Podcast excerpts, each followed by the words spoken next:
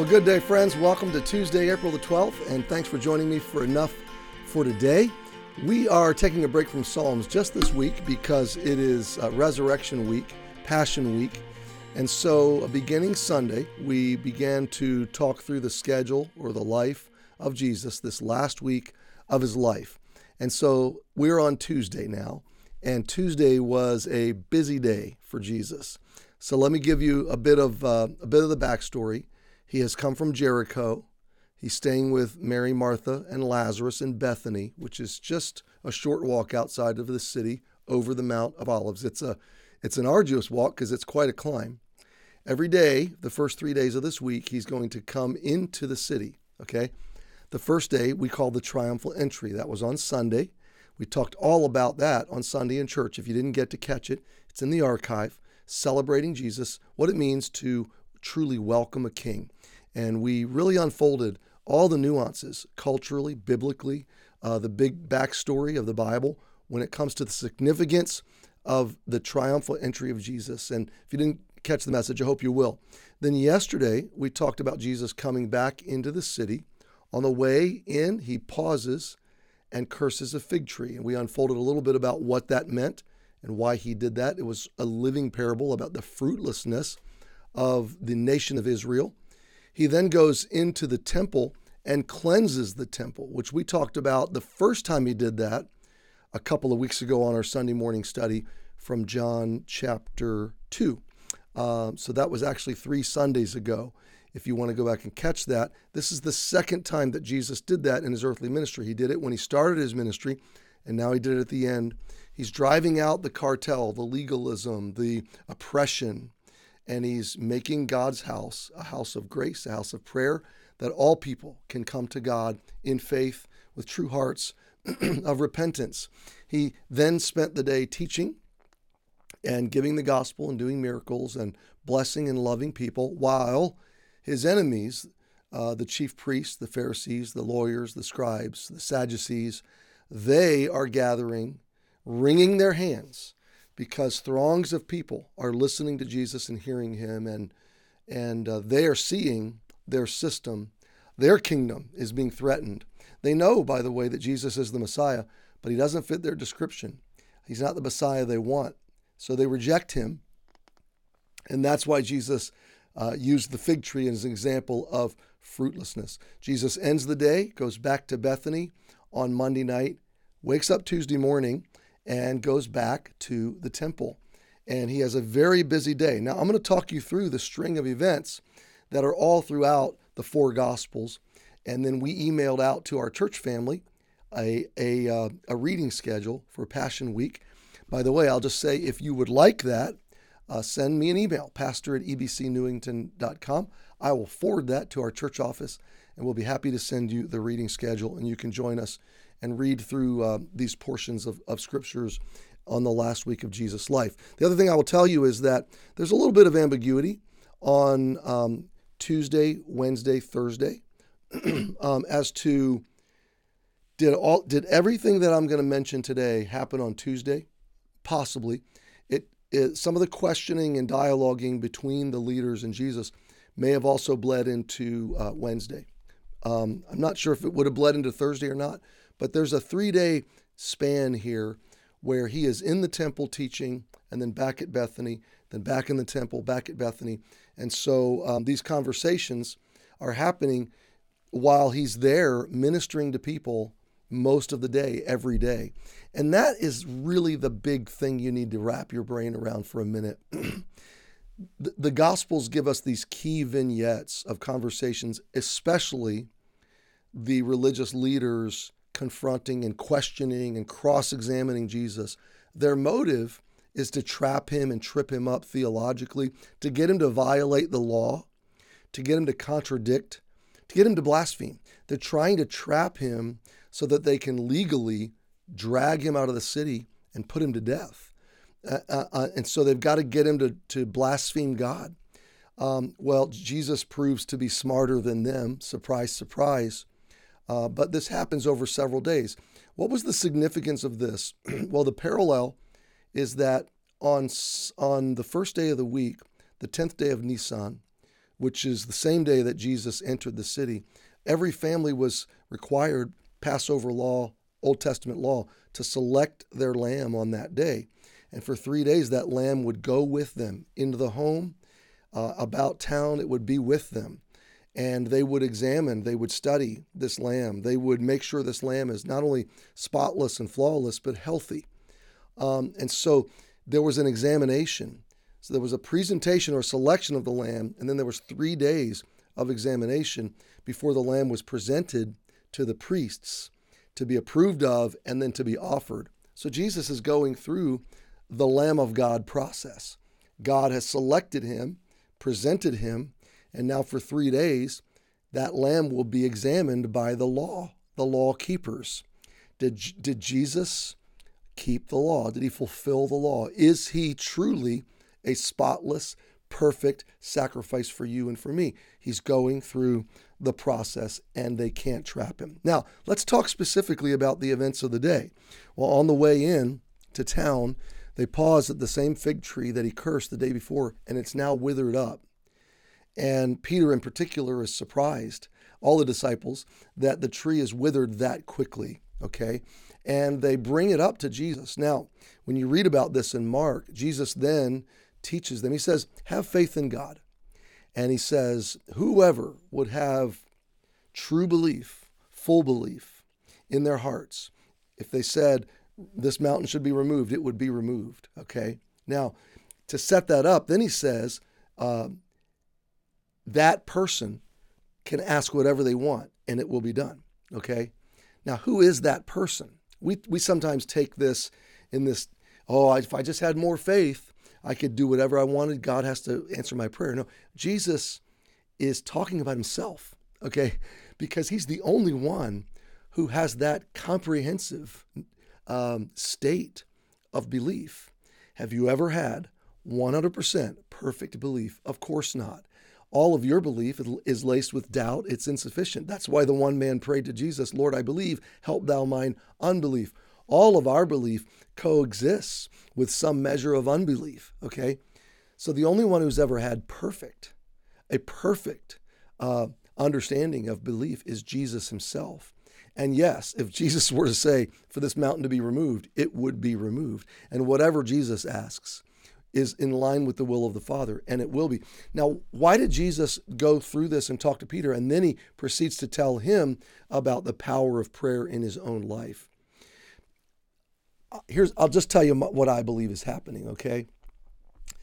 The disciples understand that the fig tree is a picture of Israel, and it scares them. They don't really understand the big picture of redemption. And when Jesus curses that fig tree, and they hear Jesus talking about the nation, it scares them. Is he going to reject me?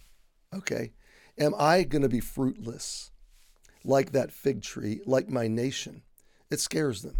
And I think Jesus, in turning to Peter and saying, have faith in God, is saying, Peter, I know your state of faith, and I've got you covered. I am your true source of security. And because I have all the power and all the belief and all of the, because I am going to fulfill all the righteous expectations of God on your behalf. When you pray, I'm going to hear you. I'm with you. I'm for you. So he teaches them about faith and forgiveness. He also says, be forgiving in light of the fact that your Father has forgiven you. A forgiven heart is by default a forgiving heart. Okay, so he talks about forgiveness too. They then proceed down the hill, up the hill into the city, into the temple where Jesus is teaching the people. Now, this is coming back to what I wanted to say a minute ago. Think about the generosity of Jesus for 3 days. We get little vignettes of the conversations, but for full days, he's sitting in the courts of the temple teaching the people. Think about the accessibility of Jesus. What did he teach? Well, Scripture says he preached the gospel. He's healing. He's doing miracles. People are believing. This is a massive harvest right before the crucifixion. It's also a rising storm of opposition. But in these moments, there are hearts that choose to believe in Jesus. And how joyful he must have been, even knowing the cross was coming, and even knowing his enemies were plotting and planning, how joyful it must have been. Because, you know, Jesus loves people. He loves you. He loves me. So he spends 3 days before his death, before he offers himself, he spends 3 days with those people, finishing up his earthly ministry, loving, blessing, teaching, cherishing them. I just think it's wonderful. Well, they question him. The leaders question him. The first group are the chief priests and lawyers. They question him about his authority. By what authority? He turns it around on them and says, you tell me about John the Baptist's baptism. By what authority did John baptize? And they say, we don't know. All right. Well, it's a trick question because they did know, but they didn't want to admit it. The people believed John the Baptist was a prophet. Well, John the Baptist was a prophet. The Pharisees knew he was a prophet, but the problem is John the Baptist affirmed Jesus as the Lamb of God and as the Messiah. So if they affirm John the Baptist, they have to affirm Jesus. But if they reject John the Baptist, they have to face the anger and the rejection of the people. So it's very politically complex. So they say, we don't know. They chicken out and don't answer. And he says, if you won't answer my question, I'm not going to answer your question. So they walk away. Brilliant, brilliant. Jesus then tells a series of parables. It's these days where Jesus shares some of the most famous parables of all the Gospels. The story of the two sons. One is told to go work in his father's field, and he says no, and then later changes his mind. The other one is told to go work in his father's field, and he says okay, but he never goes. And Jesus says, which one of these has done the will of the Father? Of course, it was the one who said no, but then changed his mind. And he says, even so, the publicans and the sinners, the poor people, the broken people, the failed but repentant people are going to make it into heaven before you guys. And so he confronts the unrepentance of the religious crowd. He then tells the story of the man who bought the vineyard and leased it out to a wicked group of husbandmen who were going to tend it. And he sends his servants to check on the vineyard, and they beat the servants and send them away. So finally, he sends his son. As they see this, he thinks, he says, I'll send my son, they won't mistreat him so badly. As the son arrives, they say, this is the man's son, let's just kill the son, and then we'll be rid of this man for good. And so they kill his son. So it's a parable of what he knows they're planning to do to him. Then there's the story of the great feast, and those that are invited do not come. And then the man sends the servants out to the highways and hedges and compels them to come in. The next group that comes to question Jesus are the Pharisees, and they ask him about taxation. Is it lawful to pay taxes to Caesar? And that's when Jesus asks for the coin and says, whose inscription is this? And they said, Caesar. And he says, then render to Caesar what is Caesar's, render to God what is God's. The next group that questions him, two more. The next one is the Sadducees. They don't believe in the resurrection. So they ask him a question, this real convoluted question about the resurrection that's incredibly confusing. And his answer is, God has declared himself to be the God of Abraham, Isaac, and Jacob. And he's the God of the living, not the God of the dead. So Jesus affirms that Abraham, Isaac, and Jacob are still alive, and perplexes the Sadducees, and the people marvel at Jesus' brilliance, at Jesus' authority, at the way Jesus has a handle on theology and truth. The final group are the lawyers of the Pharisees, and they come and say, what's the great commandment? And of course, Jesus answers their question. And at that point, he turns the questions around, and he says, let me ask you a question. Who is David's son? Or who is Messiah? And they said, the son of David. And he said, well, if he's David's son, why would David call him Lord? And there's this psalm where David calls his son, Messiah, his Lord. It's an Old Testament reference to the fact that the Messiah would be God, come as a man. The son of David would be the God of David, okay? And that question trips them up and leaves them speechless. They walk away and they stop asking Jesus questions at that point, because this is becoming a public embarrassment. And remember, thousands of people are listening to these conversations. At that point, and I'm sorry I'm going long, Jesus enters into a long public excoriating rebuke of the Pharisees and the religious leaders, publicly humiliating them in the courts of the temple in front of everybody. And then he laments over the city of Jerusalem. And I want to read that lament to you. Excuse me. He says, "O Jerusalem, Jerusalem, thou that killest the prophets and stonest them which are sent unto thee, how often would I have gathered thy children together, even as a hen gathereth her chickens under her wings, and you would not. Behold, your house is left unto you desolate. For I say unto you, you shall not see me henceforth, till you say, Blessed is he that cometh in the name of the Lord." That, of course, is his second coming. I want to come back to that in a second, but I want to tell you the rest of the events of the day. After the lament over Jerusalem, Jesus sees the widow. He rebukes the Pharisees for devouring widows' houses, and he's angered that they're receiving the last two mites of a poor widow. He would never do that to that widow, and it makes him very angry. It could have been on this day that a group of Greek men, John 12, came asking to see Jesus, which is another wonderful indicator that the gospel is for the Gentiles as well as for the Jews. Well, they finally leave the temple after a long day of teaching. Jesus has had a long day. It's sunsetting. It's the end of the day. It's dusk. And they stop halfway up, or maybe at the peak of the Mount of Olives. One of the disciples mentions the beauty of the sun reflecting off of the Temple Mount.